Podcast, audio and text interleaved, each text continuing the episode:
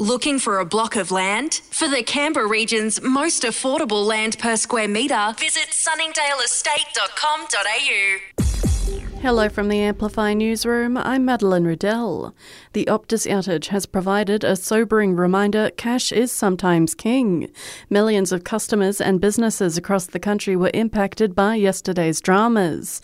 ANU computing expert Tom Worthington says it's important we all have contingencies when phone and internet services fail us. I make sure I keep a small amount of cash uh, available to me and different forms of credit from different companies and ones that are in physical cards. Meanwhile, federal police say foreign crooks are impersonating children online to blackmail Australian kids as young as seven into sharing mums and dads' ID documents and bank details. Authorities say more than 300 cases of sextortion on children and teenagers are being reported now each month. Crims are often impersonating teenage girls to trick boys into sending sexual selfies on platforms like Instagram and Snapchat before blackmailing their victims.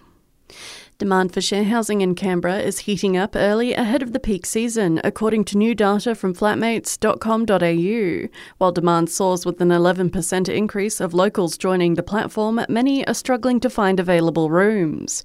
Community manager Claudia Conley says two areas with high demand are Woden and Tuggeranong. So Woden has a demand of 46 people looking with zero rooms available, and Tuggeranong has 27 people looking with zero rooms available.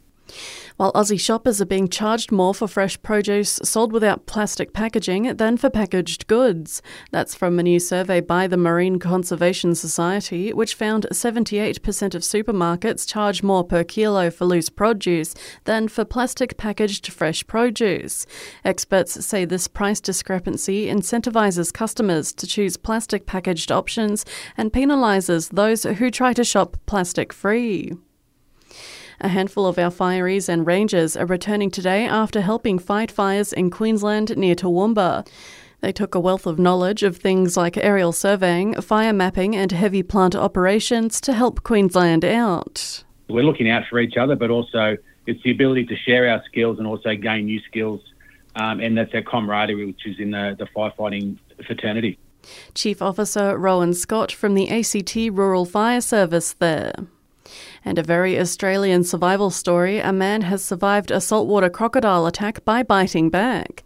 The 3.2 metre croc pulled the farmer into a billabong in the top end by his foot last month, and after kicking the animal in the ribs failed, his teeth accidentally caught its eyelid. It let him go and he made a run for it. The man in his 60s is set to walk out of hospital this week after nearly a month of treatment. And that's the latest in news. We'll have another update for you right here later this morning.